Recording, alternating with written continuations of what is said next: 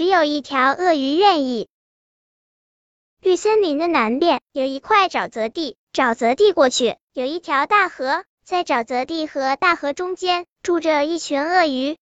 这群鳄鱼有的年轻，有的年老，有的胖，有的瘦，有的严肃。哦，不对，是所有的都很严肃，除了爱笑的最小的鳄鱼马点儿。每天中午，马点儿都要到河里洗个澡，然后就躺在沙滩上晒太阳。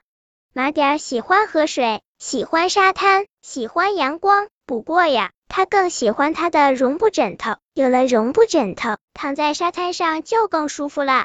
其实，这里的每一条鳄鱼都有一个绒布枕头，大家都把自己的绒布枕头当成宝贝一样爱惜着。这天，马点儿躺在沙滩上晒太阳的时候，听到了一阵哭声。是谁呢？哭的这么大声？马点儿翻过身，朝后面的林子里爬去。原来是最美丽的鳄鱼小姐麻妞，她哭着说：“我把我的绒布枕头弄丢了。”这样呀。我去帮你找吧。马点儿想了一下，说：“现在你想不想用我的绒布枕头睡个午觉呢？你真的愿意？当然愿意，只要你不再哭鼻子就好了。”马点儿笑着说。后来，马点儿和马妞一起找到了绒布枕头，他们也成了最好的朋友。雨季的时候，鳄鱼们会举办一个盛大的聚会，还会有文艺演出。这是一个传统，所有的鳄鱼都要表演节目，不管你是年轻还是年老，不管你是胖还是瘦，不管你平时有多严肃。今年的雨季就要到来了，可还有一件头疼的事情没有解决。演出的剧本里设置了一个重要的角色——小丑，可没有一条鳄鱼愿意来演这个角色。要穿破布条编成的外套呢，太难看了；要戴尖尖的帽子呢。好滑稽啊！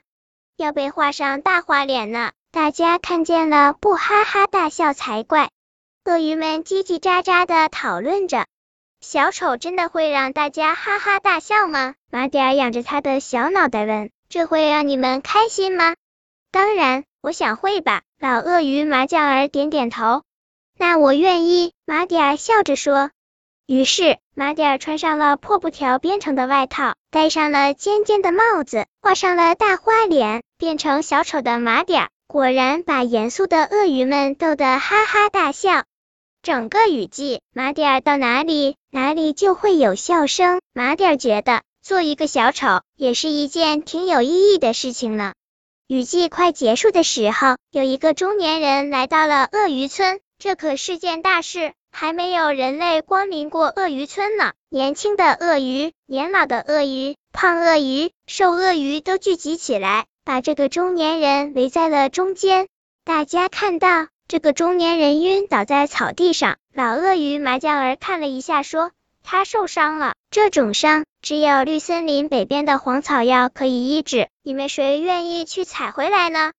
去绿森林的北边，路程并不远。可一想到要经过那脏脏的沼泽地，大家都摇摇头。大家可都是爱美的鳄鱼呀，不能及时医治的话，这个人估计就活不成了。老鳄鱼麻将儿叹了一口气：“我愿意。”突然传来的这句话是刚刚赶来的马点说的。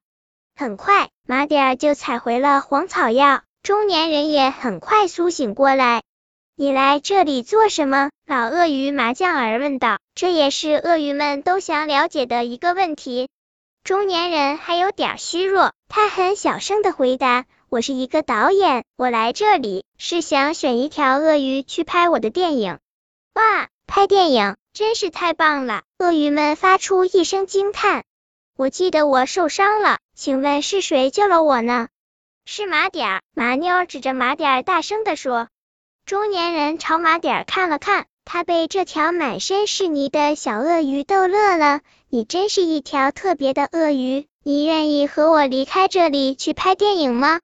要离开这里，那还会回来吗？马点儿说出了自己的疑问。中年人笑着说。应该不会回来了，因为我的电影很受大家欢迎，你一定会出名的。你将有非常多的演出，还会有非常棒的住所和吃不完的美味食物。这样的话，我不愿意。马点儿打断了中年人的话，我不会离开这里的，我要和我的朋友们在一起。这是大家第一次听到马点儿说不愿意。听马点儿这么说，所有的鳄鱼都被感动了。马点儿，我爱你。在一条鳄鱼的带动下，所有的鳄鱼都围过来，它们直起身子，把马点儿抛向空中。这会儿，每一条鳄鱼都笑了，每一条鳄鱼都很活跃，每一条鳄鱼都不严肃。本篇故事就到这里，喜欢我的朋友可以点击屏幕上方的订阅，关注我，每日更新，不见不散。